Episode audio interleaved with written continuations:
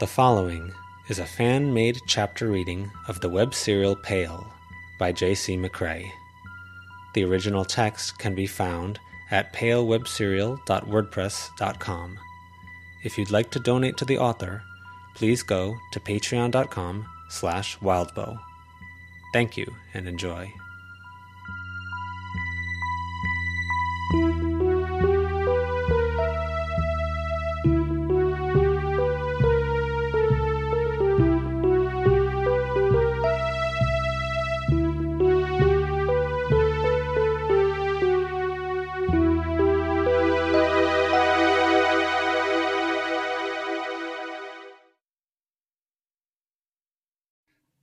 Mark 4.6 Lucy Lucy was woken up by whoops. A bit later, there was applause. She had to climb over a comatose Verona to get out of bed. Avery had already swung her feet over and risen to her feet by the time Lucy was straightened up, the silk wrapping removed from her hair and laid across the books Verona had piled on the bedside table. Shoulder to shoulder with Avery, she poked her head out the door. At the very end of the hall, past showers and library, some guys were running out the door, one of them pulling off his shirt, wearing only basketball shorts. You want to go, new kids? A guy asked. Go where? Morning ritual. From bed to the bridge, jump. No hesitating or stopping. There's nothing to wake you up like free fall and a plunge into cold water. Some of those guys do it every morning. How tall is the bridge? Avery asked. 26 feet. Nice and wobbly, missing a railing in one part, but you don't want to jump from that part unless you want to risk skewering yourself on some of the bits of bridge that fell into the water. Lucy made a face. Booker's rule was to say yes, but. It's mostly the older guys doing it, the guy across the hall said. And I don't want to get my hair wet, she said. Hey, you don't need excuses. You're two of the new ones, right? Yeah, Avery said. Hi, I'm Avery. Lucy, Lucy introduced herself. The guy wasn't bad looking, fourteen or so. He was rumpled from sleep, with a crease at the side of his face, had a sleepy look that, if she remembered last night right, was perpetual, and tended to the skinny side. Nice face, and hair that probably looked nice while it was tidy, but was a black halo of bedhead right now. He wore a long sleeved shirt and plaid pajama pants with flip flops. Something about the fact that he was the first boy she'd seen who wasn't, like, ready for school, Booker aside, and that she wasn't fully awake with her defenses up and everything. Her brain did a mental, that's a boy, he's a boy, somersault. She extended a hand on impulse, and then kicked herself for doing it. But he stepped forward, across the hall, and shook it, smiling, like it was normal. Timon, sharing a room with my little bro. We've got three of us in here, Lucy said. She turned to Avery. But not so bad? Not so far, Avery answered. She shook Timon's hand. Is your sister in another room then? Lucy asked. Someone's paying attention. Yeah, with another one of the newbies and their familiars. Talos and I have ours. He put a hand over to the side, and what looked like six rodents all scampered up his arm, one or two ducking under the cuff of his long sleeve, seeming to disappear into his arm, with the lump of the sleeve going away, before crawling out again at the collar and shoulder. They merged together into a single black mouse with patchy fur and pale yellow eyes, with one tattered ear. This is Dreg. Right. They were the callers of these great spirits of drugs or whatever.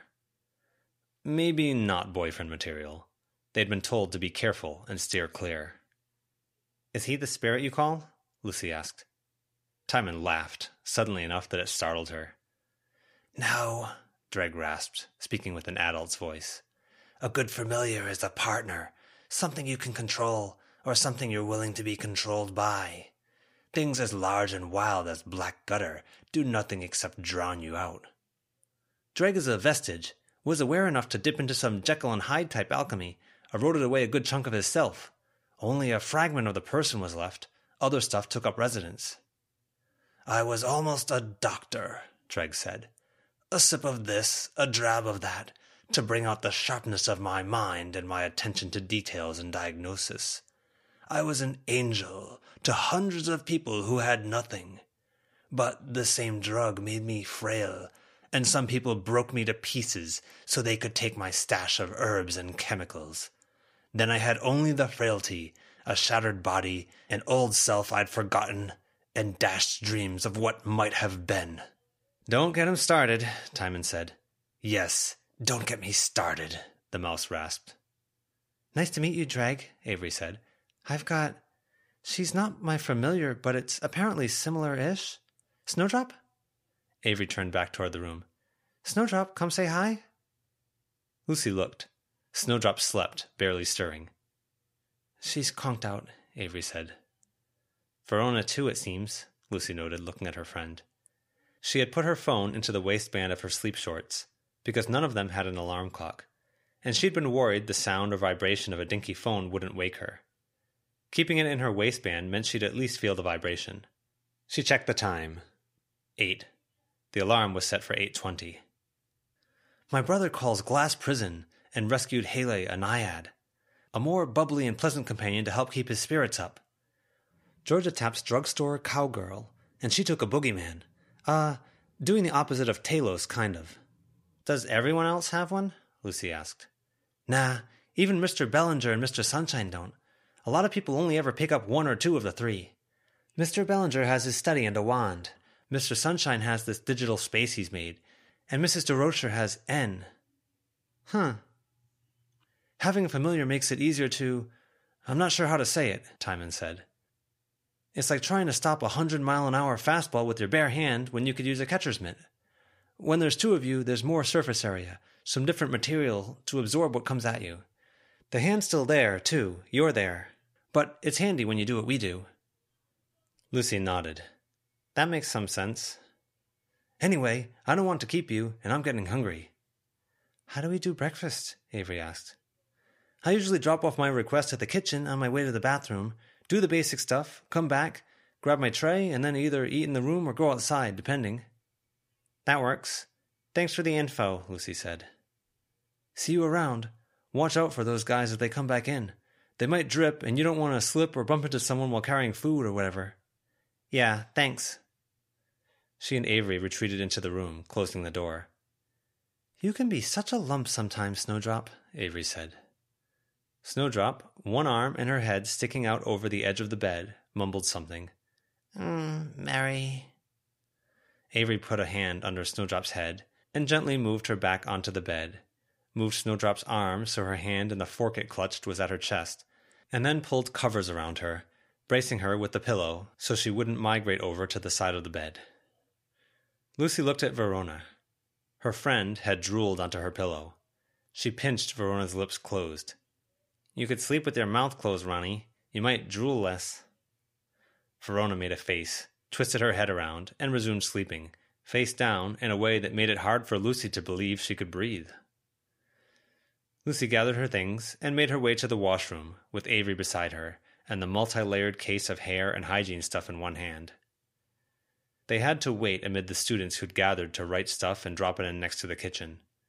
They got paper and little pencils, and penciled out their breakfasts, Lucy stole peeks at other people's submissions and settled on French toast with bacon and hash browns and juice. Because one of her hands was full with the case of hair and body stuff, she used it as a surface to write on. The washrooms were divided up into two sections by a central wall, with a row of sinks attached to each wall, and another wall blocking off most of the view of the row of showers, some of which were already steaming. It wasn't exactly private, with a fair view of both bathrooms as they approached the dividing wall, but they headed off to the right for the girls' side. Lucy headed into the shower, which had two sections one for her clothes and toiletries, and for changing, the other for actually taking a shower. She showered, changed into a hooded, sleeveless red and black top with some writing on the breast and dark gray leggings with some writing on the leg, then migrated over to the sinks. She ended up waiting for the girl with the doll partner, Talia, to finish at the sink furthest from the door before taking up residence there. The sinks didn't have a lot of space around them, and the sink here was by the window. She was able to set her toiletry case down on the windowsill and spread some stuff out there. She draped her towel over her shoulders and tucked it into her collar to protect it from her hair stuff. Some hair relaxer and detangler, because the trip in the back of the truck had done a number on her hair. Wide tooth comb. Tangles dealt with. She began putting in deep leave in moisturizer, sectioning off her hair and drawing it taut before moisturizing it from end to root, because she'd have it pulled back tight when her hair was done. Avery left the shower and dropped her stuff along the back of the sink next to her. She began brushing her hair. Beginner magical lessons first thing this morning? Lucy asked. See where we stand after a beginner class? Sure. I could see Verona jumping straight into the intermediate class. What was it? Immaterial stuff. I could see her being into that. Both feet first. She has to wake up to do that, Lucy said. Avery finished brushing her wet hair, then put her hair stuff on it and brushed her teeth. Another girl went to the sink two down from Avery and began to wash her face.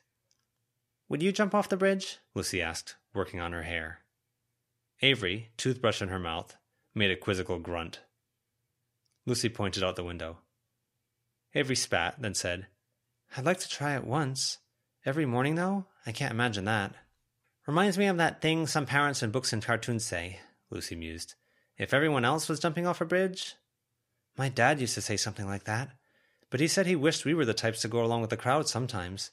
If we listened to the crowd, maybe we'd be on the same page as one of the other siblings for once. Huh. The girl, two sinks down, gave them a curious look. Declan said something about, what if we hit the ground and went splat? And my dad said it would still be worth the peace of mind. Lucy snickered. Oh, the girl two sinks down cut in. Hmm? Lucy tilted her head to see past Avery and get a better look at the girl. I was defaulting to thinking your parents were practitioners. I thought your dad was being ice cold there. Nah, Avery said, smiling. Millie Legender. Avery Kelly. Avery shook her hand. Lucy, I'd shake your hand, but mine's covered in conditioner. Cool last name, Avery said. Meh. If you asked around, you'd probably hear something like how my family's a bunch of magic janitors. Janitors? What do you do? I'm a knight of seals. If something too big to kill gets defeated around here, They'll call my family and we'll put up a barrier around it, or on it, depending, which is a once every few years type thing. The rest of the time, we travel around checking the old barriers aren't growing legs or wearing out, and corking up any warren holes. Legs? Avery asked. She turned to Lucy. We could get Verona to wake up earlier if we convince her she's missing tidbits like this. Legs, uh, it's not common, but spirits can get tangled up in barriers. Then you've got a smart barrier that's adapting. If it gets really out of hand, you can end up with a magical jailer that's tied into the perimeter or door, sapient and capable of being tricked, corrupted, or distracted. Happens more if you leave a barrier for a long time, or if it has more moving parts, so to speak. Huh. I don't want to take up the family practice, Millie said. It's so dull, and when it's not dull, it's traumatizing. I'm hoping to find something else I'm good at. Sounds hard, Avery said. If I'm not really good at it, then I'll either get dragged back or kicked out, and I'm not sure which is worse. If I got kicked out, no high school education or anything, then I'd probably end up a goblin exterminator. That's a thing? Avery asked. Lucy faced the mirror, watching the exchange out of one corner of her eye. It's part of the corking up of the warren holes. They pop up, spread through the nearby area, usually in the worst parts of town, then, after they reach critical mass, they start spreading out. If you wait until they start spreading out, it's almost too late. You'll end up having to seal a building perimeter, burn it down with the goblins still inside, then seal it again. That's without getting into the stuff you have to do to keep civilians from calling in about the fire or whatever. The civilians in the worst parts of town can be weirdly good at slipping through whatever barriers and defenses you use, but the really good barriers are costly. Three day job, easy, expensive, and thankless. Millie fixed her hair, then did a 20 second brush of her teeth. Sounds like you know a lot about it, Avery said diplomatically. Have to. My dad's had me doing it for the last three years, ever since I was 12. What if the goblins don't deserve it? Lucy asked. It's a cost and benefit thing, Millie answered, packing up her stuff. If any of them don't, and I've yet to meet one that didn't, then the cost of letting the others slip the net isn't worth sparing those few. They're too dangerous, too nasty. Huh, Lucy said, digesting that. That sounded like the opposite of justice to her, and raised a whole bunch of other mucky concerns. But after the Zed thing yesterday afternoon, where she'd commented on Nina, she had the impression she'd need to pick the battles to fight, or she'd be fighting until lights out. You've got a lot to learn, newbies, Millie said. That whole thing doesn't sound exactly right to me, but I am a relative newbie, Lucy said. So maybe you're right. Or maybe you need to learn more about whatever it is you're fighting. Millie raised an eyebrow. Avery elbowed Lucy. I guess since your parents don't practice, you don't have them coming in as speakers? Millie asked. Nope, Lucy said, at the same time Avery said, No. Well, my dad's slated to come in in a bit. He'll probably talk about some of it. I'm betting if you asked him, he'd say something about how if you get close enough to goblins to get to know them, you'll come to regret it. See you around, huh? Avery asked. Yeah, later. Maybe we can jump off a bridge sometime. Millie departed. A pair of girls moved to the sinks furthest from Lucy. One of them was chatting with a boy who stood by the doorway. Avery gave Lucy a look and sighed. I was good, Lucy said. Were you? I could have been worse. Those are some creepy, scary words to hear out of someone's mouth when talking about thinking, breathing creatures. I don't disagree, Avery said. Took me a second to even realize she wasn't joking. But we can't keep making enemies, especially when her family might be exactly who we need to talk to about some of the binding stuff we want to do. Are seals and barriers the same thing as bindings? I don't know, but her family could tell us. We can't go to the mat for every single thing. Can't we? Lucy asked. If we let it go, aren't we condoning it? I don't know. But maybe we need to know more about the particulars before we fight. Like Zed and Nina's situation. Maybe. Do you want me to stick around, keep you company? Do you mean stick around and keep you from making mortal enemies? I mean company, really. Are you nearly done? Lucy looked at her stuff. She was still putting in the leave in conditioner. Now, go eat, feed Snowdrop, kick Verona's ass, and get her out of bed. Tell her she missed interesting details and stuff, and that might wake her up as much as jumping off a bridge. So bossy. Avery left. Some of the kids from the bridge came back in. Eloise and the shirtless guy Lucy presumed was her fiance Ulysse went into the girls' shower stall closest to the door, together. Lucy blinked a few times, not really sure if she believed what she'd just seen. Ulysse was A plus grade cute, though. Wavy hair that looked practically golden, slim, with chiseled features, chiseled muscles, shorts that hung low enough that the bones of his pelvis were visible at the waistband, if Timon, as a generally cute, sloppy boy, had made Lucy's brain do a somersault, then Ulysse was a dense package of individual things that each made Lucy's brain go pleasantly blank, dissolve into fireworks, or go down crazy trains of thought. Like boy band attractive, but without the attached annoyance of the boy band. Or like a celebrity, but right in front of her face. She convinced herself that it could be glamour, or, if she remembered what Zed had said, Ulysse was a student of Durocher. Divine favor? Was that a thing? A god reaching down and placing a hand on his forehead and bestowing the gift of cute? It could be hiding something awful, maybe. Eloise had the creepy living tattoo, somehow worse than the mouse swarm dipping under Timon's skin. Verona and Snowdrop entered the washroom. Verona went straight to Lucy, giving her a hug. What's this? Getting some of that last bit of stink on you before I wash it off. Okay, off. Screw you. Verona and Snowdrop laughed. Verona headed to the shower stall, the small bundle of her stuff under one arm. Snowdrop stood at the sink, then began picking her teeth with her fork. Okay, stop that, Lucy said. That's giving me phantom sensations and making my skin crawl. Snowdrop looked up at her and smiled, then began tugging the thin fork through her hair. I know you're keeping the joke going, but please, Lucy said. Come here. Snowdrop drew closer. Lucy turned her around, then, conditioner still in her hands, combed her fingers through Snowdrop's hair, sorting it out. Sleep okay? I'm awake as fug, Snowdrop muttered.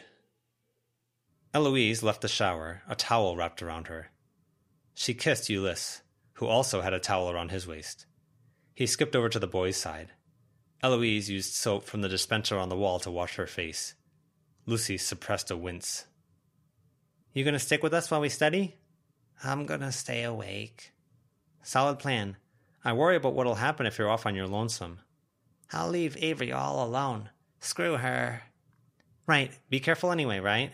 Whether you're alone sleeping or with Avery? Nah, maximum reckless. Lucy finished sorting out the worst of Snowdrop's hair, then unplaited her hair and combed it back into her waiting hand, which held it tight until she could snap an elastic into place. She fixed the stray strands at her hairline with gel on a toothbrush, then did the same for Snowdrop, just for kicks, giving her a curl at the forehead. Verona exited the shower as Lucy was rubbing on cocoa butter. Love that smell, Verona said. Makes me think of friendship and family and stuff. And bossiness? Nah, only good stuff. Gimme? Lucy gave Verona some. Verona rubbed down her hands and forearms. Avery guessed you were taking the advanced class, Lucy observed. Immaterial stuff? The enchanting tutorial thing. I read some stuff last night before bed. Then, depending on how the class is, I might move on to the dead languages or keep doing the enchantment stuff into the afternoon. All right. You're good at arts and crafts and stuff, like making Abe's mask. Hopefully, you don't feel too out of your depth without the other steps and stuff. Hopefully. But I think I'd rather figure out what I'm missing and then self study to close the gap. Off to the side, Eloise's centipede burrowed out of her skin, holding bottles and things as she did her hair and makeup. Lucy found herself staring, and Verona saw and did much the same. The centipede whispered something in Eloise's ear, and she looked Lucy's way. What's up? the girl asked. Jumping okay? I started jumping the bridge last year. Got over a fear of heights that way. Now I look forward to it. Cool, Lucy said. She rubbed cocoa butter across her stomach and lower back, beneath her top, and on seeing Verona start brushing her teeth, skipped ahead to brushing her own teeth. They finished and spat at the same time, cleaned up, then left together. Their breakfasts were waiting outside their doors, covered sterling silver trays that were atop a wheelless cart. Lesser breakfast things were on the lower shelf on the cart. Lucy got maple syrup, salt, and butter, then carried her tray into the room.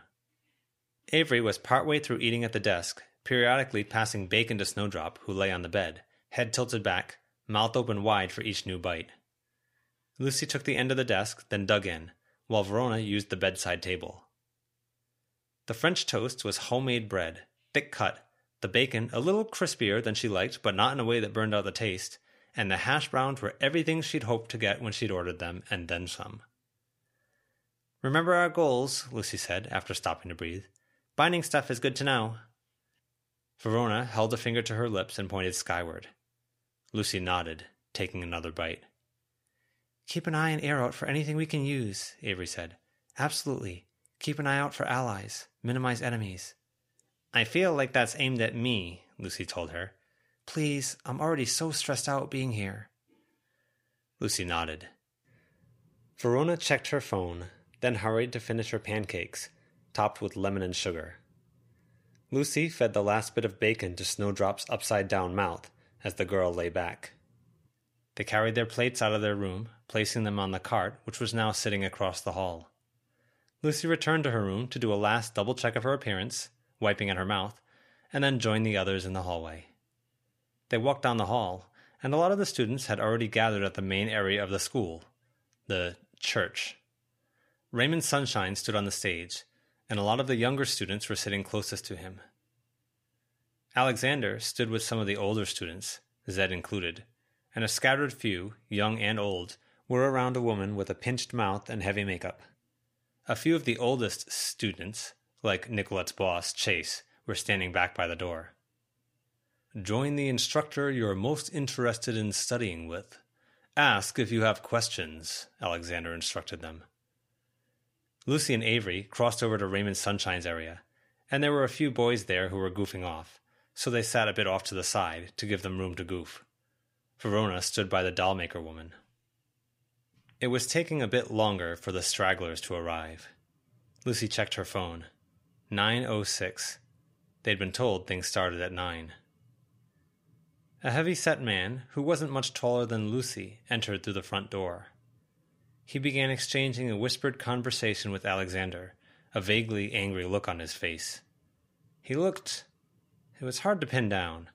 Red faced and blotchy, but in a way that looked permanent, like he'd been lightly boiled and had scarred over.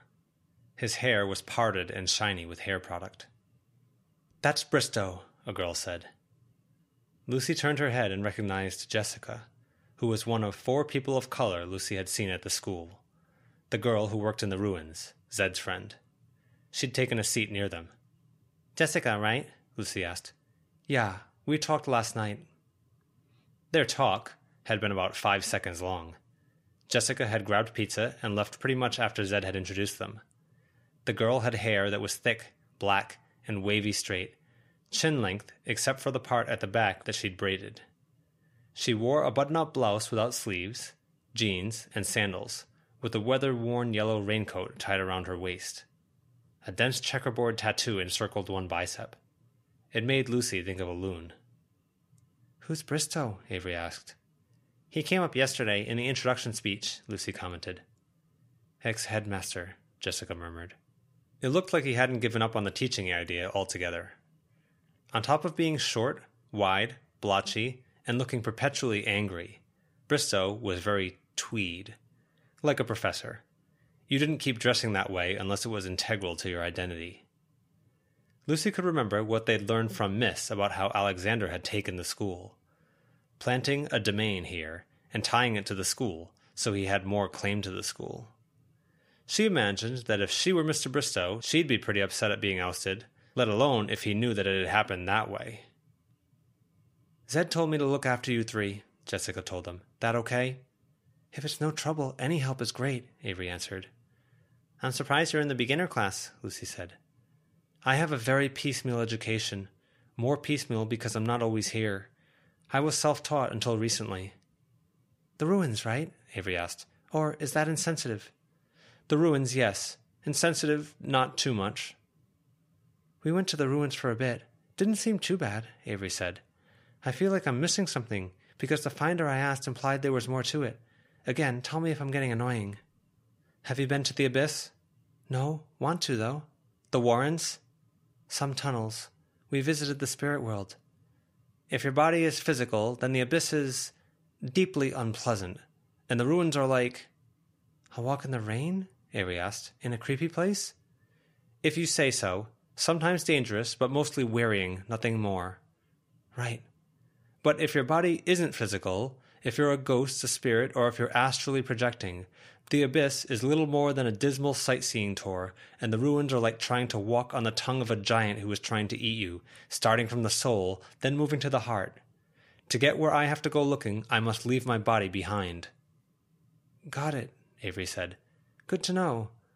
Um, I don't know if the offer is welcomed, but if you happen to want any help, I'm interested in exploring these places, and if you were willing to guide me and walk me through stuff, I'd be willing to be an extra set of eyes or extra set of hands on a future excursion.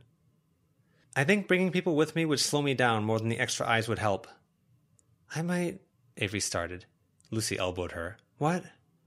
Lucy leaned in close and whispered, Wind it back a bit. Jessica watched the exchange between Bristow and Alexander with a level stare. It seemed to occupy her enough that she didn't seem to notice or care about their whispers. Very cold, very hard to read. The most she'd talked had been about the ruins. Any advice? Lucy asked. Jessica turned and gave her a serious look. Jessica's eyes flashed, actually flashed, in the midst of turning dark like Alpeana's were. The look faded, and she looked over Lucy again. I find, Jessica said, the proportion of bad people remains roughly the same. If 10% of people are assholes, they're going to be assholes whether you're in a big school or here or in the city, or a town like mine. Where are you from? Avery asked. Pic River. I haven't heard of Pic River. Reservation. 500 people. Anishinaabe, or Ojibwe. Ah, I thought our town was small. Please don't interrupt me. Sorry, Avery said. Very sorry. The proportions may remain the same, but the smaller the group, the harder it is to find the necessary number of people to surround yourself with, and the harder it is to avoid the monsters who are not other. I think maybe we've seen some small glimpses of the monsters here, Lucy observed. Maybe. In Pic River, the good people there are some of the best people I know. I think you have to find a family, found family or blood, and I don't think Zed, I, Eloise, Ulysse, or Amin can be yours. That was somehow very heavy to hear. Lucy wondered if she'd hoped for a different answer, and if she'd been asking for that found family when she'd been asking Zed who she could trust and befriend. Zed had been right on the money, saying Jessica would be hard to actually befriend. Is it a long trip, going back and forth? Avery asked.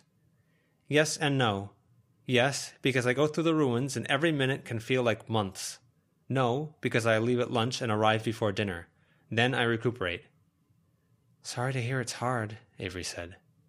Jessica shrugged, her expression blank as she watched Bristow and Alexander talking. Durocher would periodically say something. It looked like the last stragglers had arrived. She checked her phone. 911. Thanks for the input, Lucy said.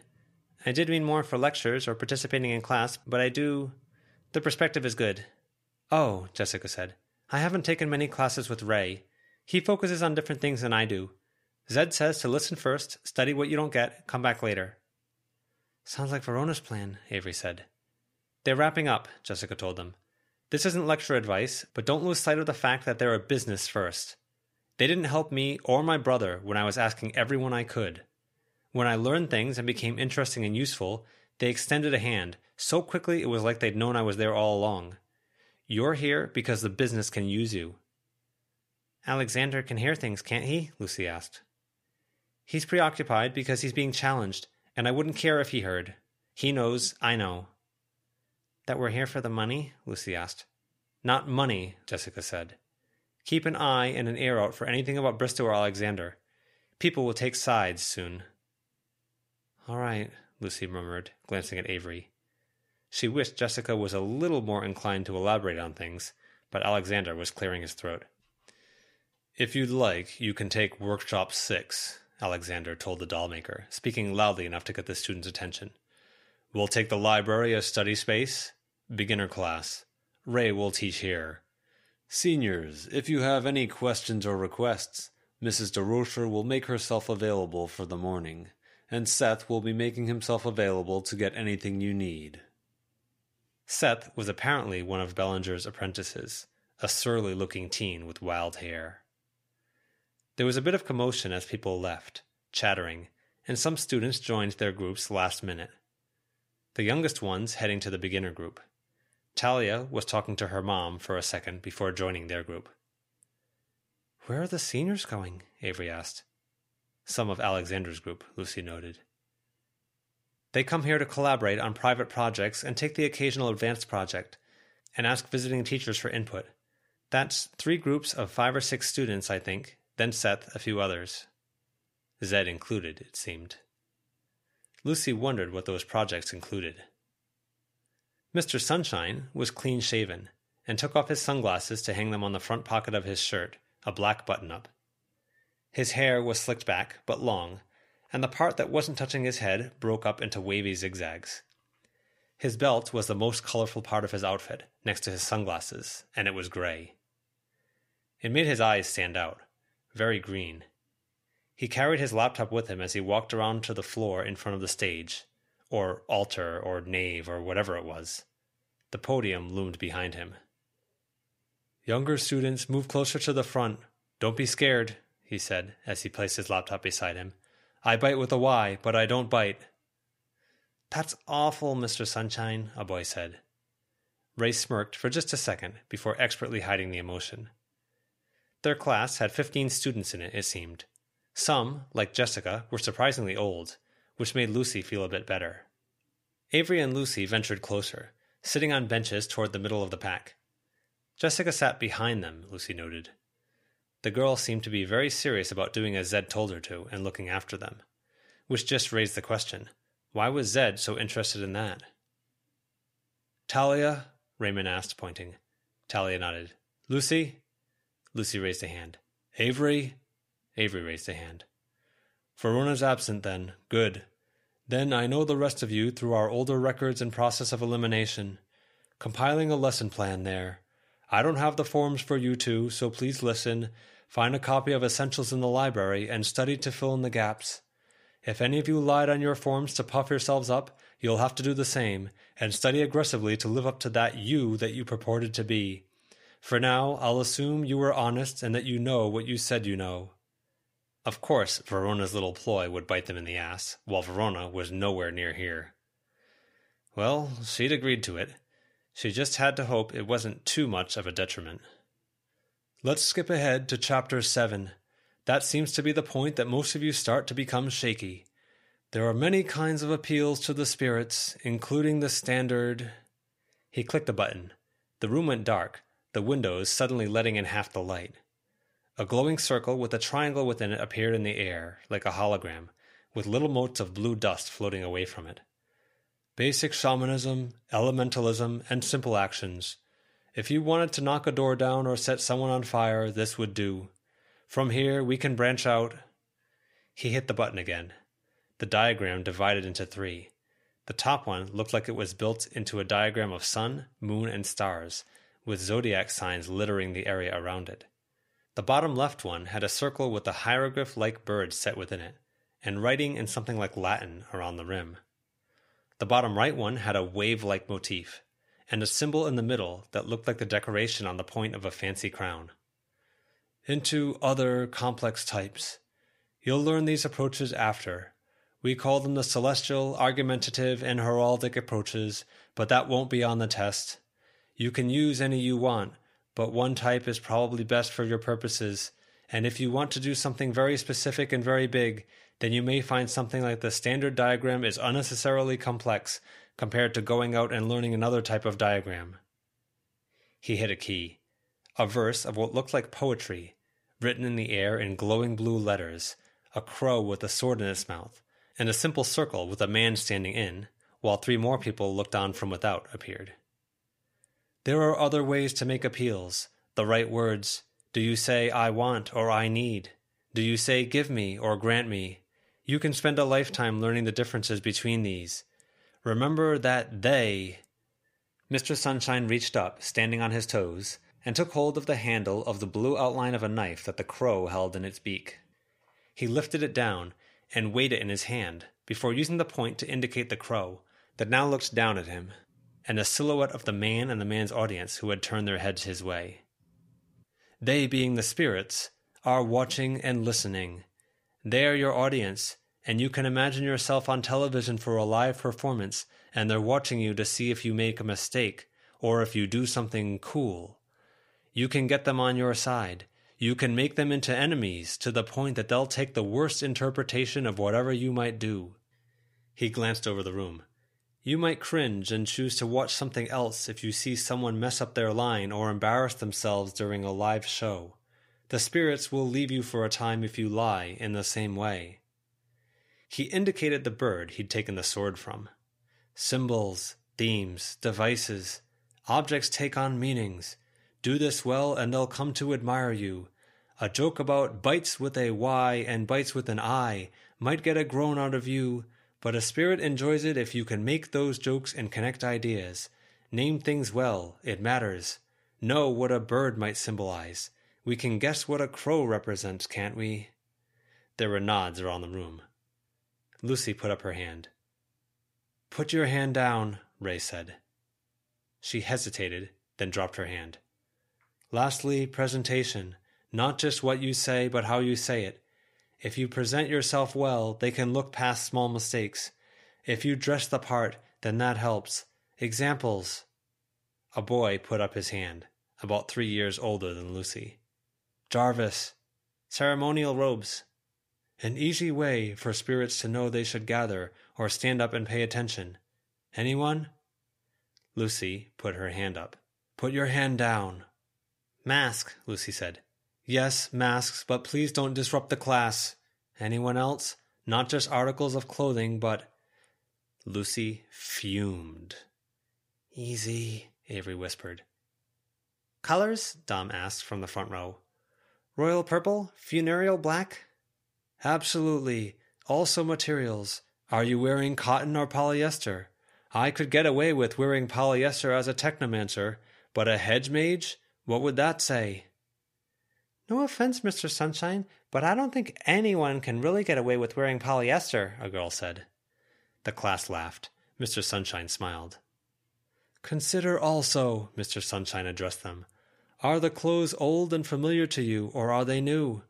If you're transforming into something or someone else, old and familiar clothes that are very much yours could hold you back.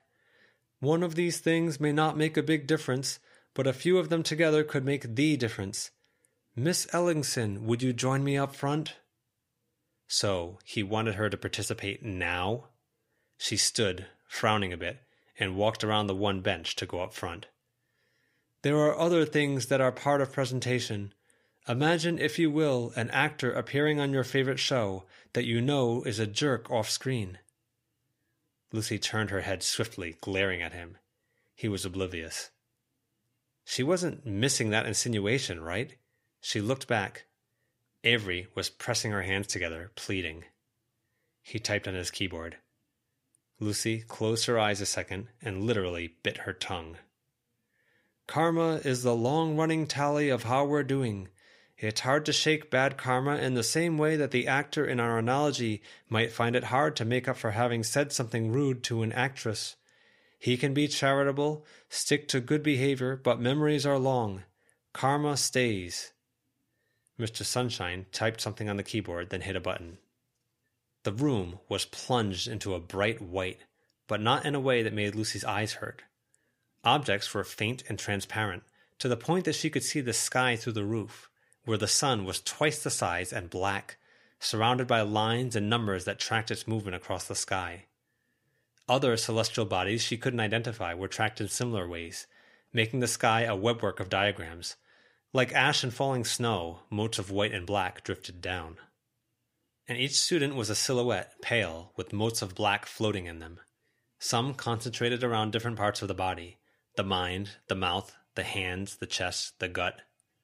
She looked at herself and saw the motes in her breast. Lucy here has more bad karma than some of our new students, but not bad overall. She wasn't raised by practitioners, so I would attribute the slight difference to the more minor missteps that a practitioner parent would discourage. Good. I didn't consent to this kind of analysis, she thought. She looked at Avery who made the gesture again. She bit her tongue harder. Karma is influenced not by human law, but by the universe's machinations. Are you being fair in word and action? Fighting someone by striking them from behind is uneven and may incur you a few motes of black karma. Raymond reached up and caught one out of the air before holding it out. A debt paid in minor misfortunes, worse practices, and other detriments over the course of days, weeks, months, or a lifetime. How and where you tend to act may dictate how and when you find yourself paying the karmic price. An effort toward explicit fairness, or even a courageous act where you meet someone at less than your full strength, may earn you good karma. He held out a mote of white. He released the two into the air, then tapped keys on the keyboard. The lighting changed. Everything became a slow motion flow of smoke but where transparent wisps overlapped, they painted silhouettes and details. She wore the fox mask here. More smoke traced the outline of her cape. This is what one might see with a particular variety of the sight, ignoring connections. Lucy here. She felt something brush her hair. She stepped away from him, turning on her heel. She almost snapped at him, then held her tongue.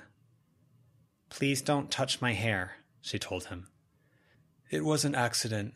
It's admittedly hard to see in this. Please don't interrupt.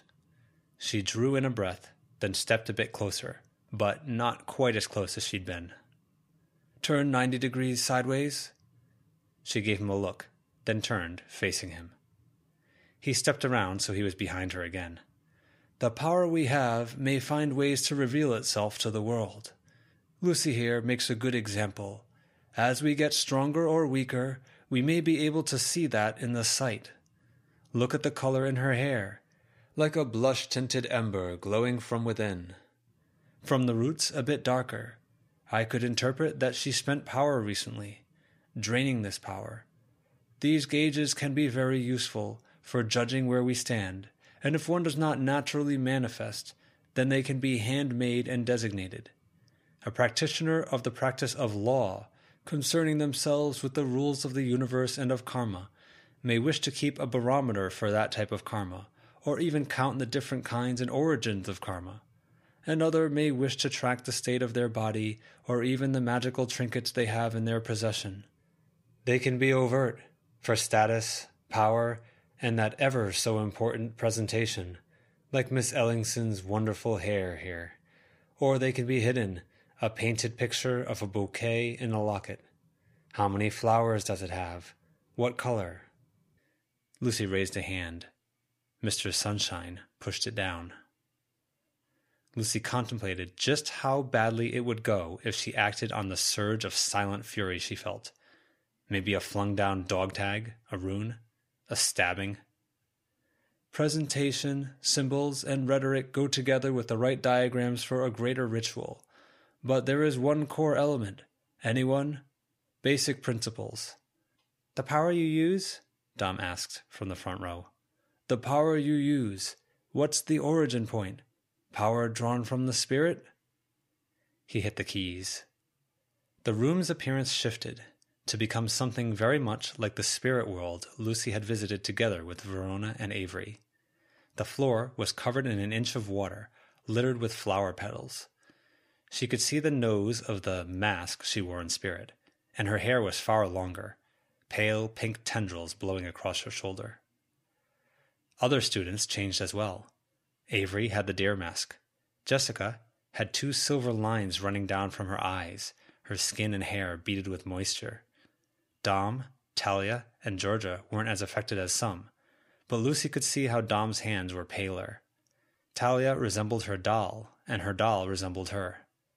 Georgia had little pastel pellets littering her hair and shoulders, in stark contrast to how dark her clothes and hair were, and how grim her expression was. Spirit is one source of power. Basic, simple, easy, but it can be hard to negotiate for the particulars, or to control the fine results. He clicked. Everything was decorated, every surface with a curl of gold. The air smelled like incense, spices, and fruits.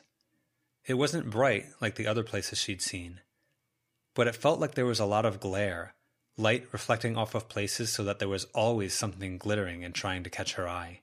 Like every part of Ulysse had sparked the mental stutters, fireworks, and imagination, Everything here sparked the same. The scene shifted from gilded and gold to the natural. Vines crawling, berries, fruits. Branches extended indoors, weaving around things until they looked like they'd always been meant to be there. The smells and sights that found her nostrils and eyes made her imagine that keeping to the rules about not eating in strange places would be very hard. Being closer to nature at the Blue Heron Institute had made her want to be more active and stretch, and maybe played a role in why her brain was reacting like it was to boys. And this felt more outdoors than any place she'd been, even with the four nature covered walls of the church around her. Again, things changed. The walls became fronts for other buildings. Figures moved within. Things that were like goblins, but beautiful instead of small, scrambled about. Some called out, their voices indistinct, as they held out baubles and things. There was no sun any more, but it felt like it was all a very pleasant shade to dwell within here. The air was filled with music, and she took a step forward without meaning to. Students before her stirred, restless. Her eyes roved over the things in the church, and she knew Verona would have been inspired by them. Frost crept over everything. The creatures fled. Storefront closed and shuttered, and the shutters became wall without window. When Lucy looked up, the walls extended up as far as she could see, and she had no idea if it was night or day, indoors or out. The frost curled out over everything in brilliant kaleidoscopic patterns, and what didn't captivate the eyes like optical illusions reflected things. She saw a glimpse of herself, clearer than in any mirror she'd seen, and closed her eyes before she could see too much. When she opened her eyes, she was in the market again. There was chatter, sharp, in a variety of strange languages. Bells rang and tinkled everywhere, and the air was musical with the sound of creaking wagon wheels, carts, and things that were other, with creaking limbs and lumbering gaits. The residents here that offered their wares were bent, stooped, or part animal, coming in all sizes, from the giant to the small. Where there was beauty, it was heart stopping. A fine, elegant woman standing at the back of the room. A young man with hair that became like peacock feathers that he wore wrapped around his body in a tantalizing way. Maricica was from a place like this. She would have been one of those beautiful figures in the background, all the more beautiful for being surrounded by the crooked and ugly. Others were looking behind Lucy. She turned, then backed away swiftly, narrowly missing a small figure so wrapped in robes that its true face and body couldn't be seen, snatching for her wrist.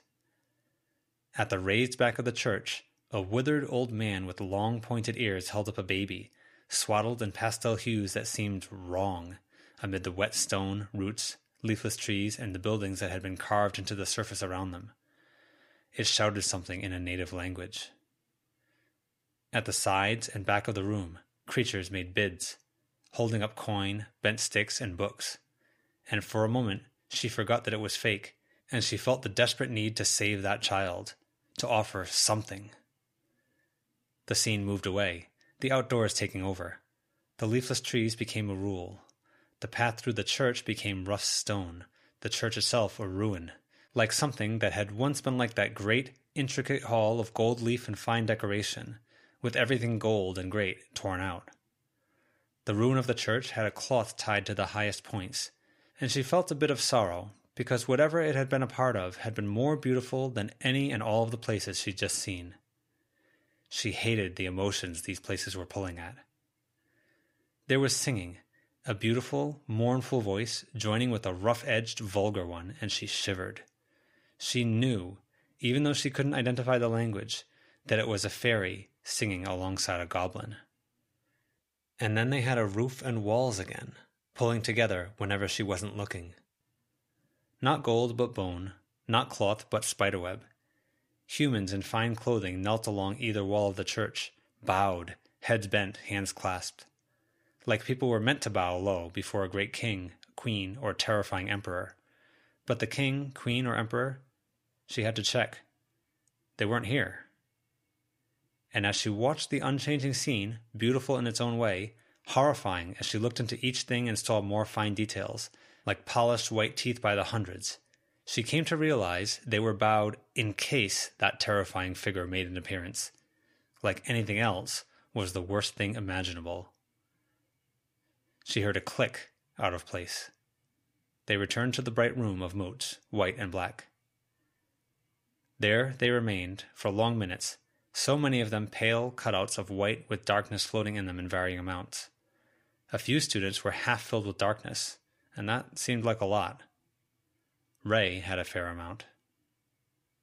That, Ray said, after a short while, was the fairy. Seven courts. Rituals and practices you do with that power may be fragile.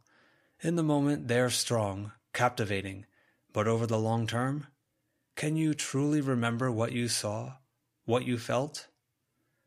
Lucy tried to recall some of the intricate designs, the things she thought Verona would like, or the music. She struggled to. All she remembered was how upset she felt as her emotions had gotten away from her, like Ray had hit a button and made her feel something. If you can, you may be lost. Glamour drowned, they say. Once you can recall it, you may be able to think of nothing else. It will always have a part of your brain, of yourself. At best, you can carve out a part of yourself. At worst, you belong to the fairy. Spooky. And, Lucy had to admit, she still felt pissed. Again, karma. Restricted, orderly, firm cause and effect. If and then. If I do this, then that firm contracts, letter of the law, and heavy prices. He clicked. The brightness changed. Instead of the bright sky and the see through ceiling and walls, there was. Lucy looked up. A figure, taller than any mountain, loomed over them, glowing softly from cracks along its body. Clothing was hard to distinguish from elaborate skin and beard, riddled with details. A man with a spear so tall he might well extend into space, reached out to wrestle with the woman, cowled. Lucy's body was darker than some. George's body was bright, so was Jessica's. The divine, capricious, know who you deal with. Unlike the karmic, they get frustrated with firm rules and exact wordings. Bore them, and even the most rule based divinity will take action against you. He clicked. They went from brightness to darkness. The church, if the church was abandoned for 200 years, wind blew through broken windows and carried choking dust. Something lay dying and twitching on the broken glass of bodies. The visceral, physical power, brutal, unforgiving, often with a way of biting the hand that would use it, sometimes as an always thing, sometimes it waits for the chance. The price is that it will take chunks out of you or your lifeblood. In goblin practice, it may poison you after it pricks your flesh. In the abyssal, it may cut you deeper, longer to heal. Lucy coughed. He clicked. The roof was gone and rain fell down around them. Lucy's hands went to her hood, ready to flip it up. Then she stopped. It wasn't soaking her. The scene changed subtly. The gaps became wider, and the scene shuddered, like a train was running through it. Miss Ellingson, would you please relax? I'm not doing anything. You're agitated. Please relax. I would like to explain and move on to a practical lesson, but I can't do that like this. You've been telling me to shush. You've been keeping me from raising my hand. She bit her tongue. Would you step out, please? I am doing my best to include you in the class when I don't have data on you. I will include you more after I have a better idea of where you stand skill wise. For right now, you're being disruptive. I'm not doing anything, she said, doing her best not to sound snappish. You asked me to stand here. I'm standing here. And I'm thankful for your cooperation. Seeing your hair and appearance change, when it's so very clearly broadcast, is very useful, I think. But that clear broadcast is getting in the way now. Settle down or step outside. I can't just turn off emotions. Can I sit down over there, or. He sighed, looked down at his laptop, and typed. A churchy wall with a little window of blue glass rose up between herself and him. What the actual fuck? she asked. She turned, looking back toward the other students to look for Avery, and saw another wall rise up into place. What is this? She was boxed in. She looked around, looked up, and saw the light flare. The walls dropped down and away smoothly, like blades through butter. One flickered like a bad graphical glitch. She was outside the classroom on the front steps. She pushed on the door, and it was locked. Fucking frustrating, stupid, what the fuck? She resisted screaming at the door. She remained there, angry, willing that anger to be disruptive for his class. A minute passed. She tried the door again. Locked. Her ability to resist screaming got worse. She stopped only because of the fact that she was pretty sure that Mr. Sunshine wouldn't care and the students would judge her. Fucking pain in the ass, fucking dragging her up in front of the class, making an example of her, playing with her emotions, and then shutting her out of class when she was upset about it? She felt eyes boring into her from behind. Familiar eyes, she thought as she turned. Zed had emerged from one of the smaller buildings that formed a half circle around the field at the center of BHI. Without the cars parked on it, she could see the tint in the grass where a heron's silhouette was marked on it. Ray can be a dick sometimes. Zed stood at the foot of the stairs. He was sweaty, his hands greasy, as he wiped at them with a rag. That she'd been able to feel him looking at her. What had Charles said? that the weakness of magical seeing was that sometimes the target could look back? Had Zed been looking at her with magic? How intensely? He doesn't mean to, Zed added. You're pissed? Yeah, putting it lightly, Lucy huffed. He can't deal with pissed, Zed said. Any other emotion, he could probably roll with it, but not that. Then he needs to learn to deal, or a student with less restraint than me might murder him. Probably, Zed said. Probably needs to learn to deal, I mean. Yeah. What do I do? Give it time. I think he's incapable of holding grudges besides the one. One? Lucy asked. Never mind, not my business. His son, Zed told her. Hector got sick midway through university. Terminally sick. Ray went to the literal ends of the earth, into realms and into places that hadn't been seen with eyes for thousands of years, to find an answer, a cure for all that ails. Lucy thought of her dad, but she'd barely known he was sick. The doctors had barely known he was sick. His liver had given out from the hepatitis, and from what Lucy had overheard her mom saying to Ran and Barb, Lucy's grandparents, it wasn't impossible that the white doctor hadn't been accustomed enough to black skin to look for the yellowing of jaundice. Maybe. What happened? Hector was so mad that Ray was gone while he was dying that he didn't even entertain him. The way I heard it, he wasn't willing to listen to two consecutive words Ray had to say. When someone else tried to explain, said Ray was only trying to help, Hector wanted to know what would have happened if Ray hadn't found a cure. If Hector had died while Ray was out searching. He thought it was unforgivable. Ray thought it was unforgivable that Hector didn't have faith in him. Ray could kill gods, create worlds, set up three of the websites that practitioners all over the world use. Why couldn't he be assumed to be able to find a cure? Hector died, slapped his dad's hand away, and then he passed. I think about it a lot. Maybe to Hector, having that dad who could slay gods, make gods, do all these things, but who was unable to be by his bedside in a time of need, maybe that was some great betrayal. Ray's a particular, obsessive, and weird guy. I think Hector inherited some of that. I don't think Ray has ever understood it, but seeing someone angry, quote unquote, unreasonable, kryptonite? Basically. I can't turn off feelings. Go for a walk then, or bury it under other emotions. When he gets to me, I dig up a really pointed pity, or my love for the man, or whatever is ready at hand. Or I walk away. Some social mores are lost on him, and he'll walk away from conversations or let you walk away and move on with his day. To him, it's efficient. Lucy sighed, and the sigh became a huff. Go for a walk, Zed told her. Take in some nature, whatever. Everyone's going to have classes or instructors that really get at who they are. I've. I had a class where I had to face myself at a time I really, really didn't like myself. Lucy nodded. Zed went on.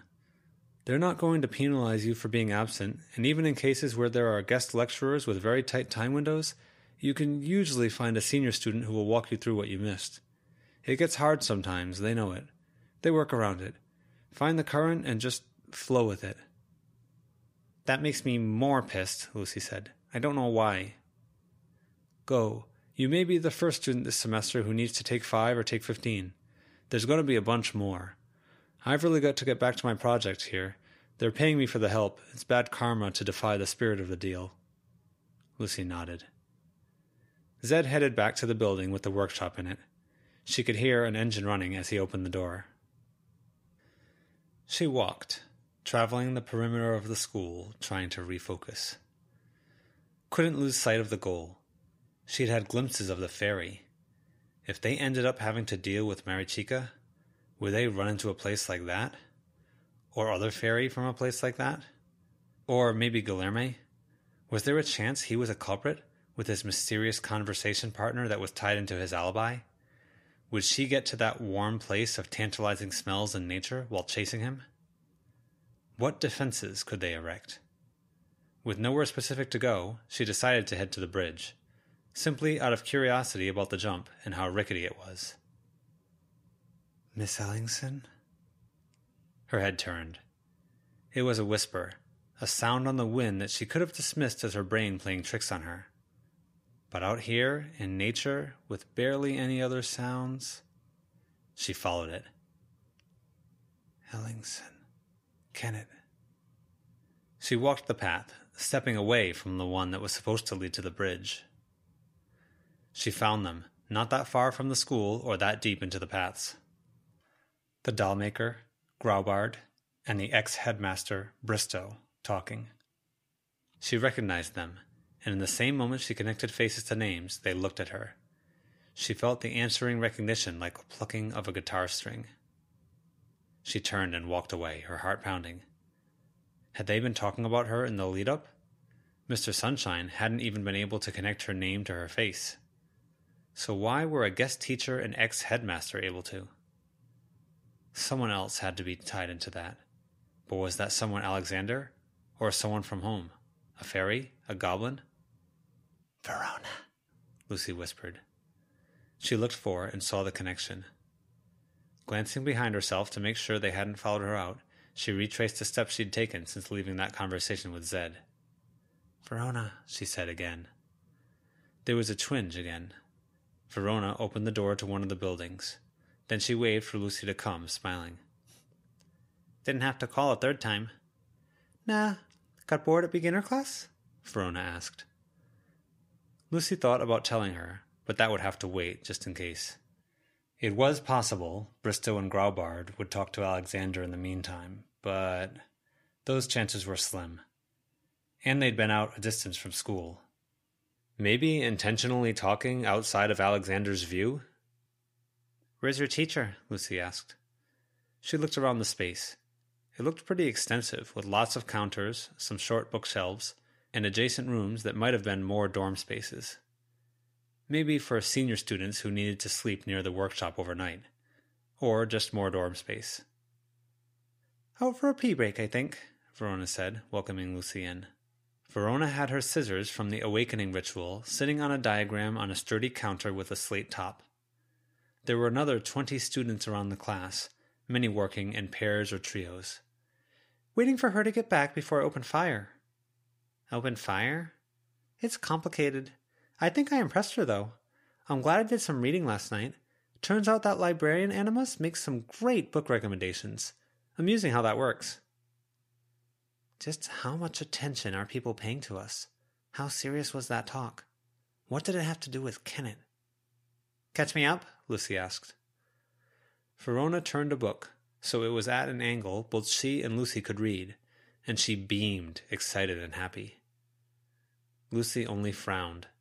The anger of dealing with a pain in the ass teacher forgotten but not lost, replaced with a deep and abiding concern. It could be nothing, a rational part of her said. It isn't nothing, answered that other part of her, that had just been lit up with simulations of karma and divinity, colored with spirit and seven shades of fairy, and shaded with darkness both visceral and ruined.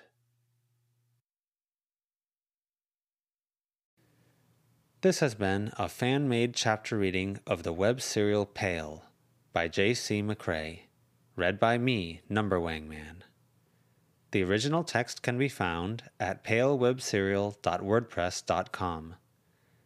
If you'd like to donate to the author, please go to patreon.com slash wildbow. If you'd like to help with this project, please contact TheItalyBM on Reddit. Thank you for listening.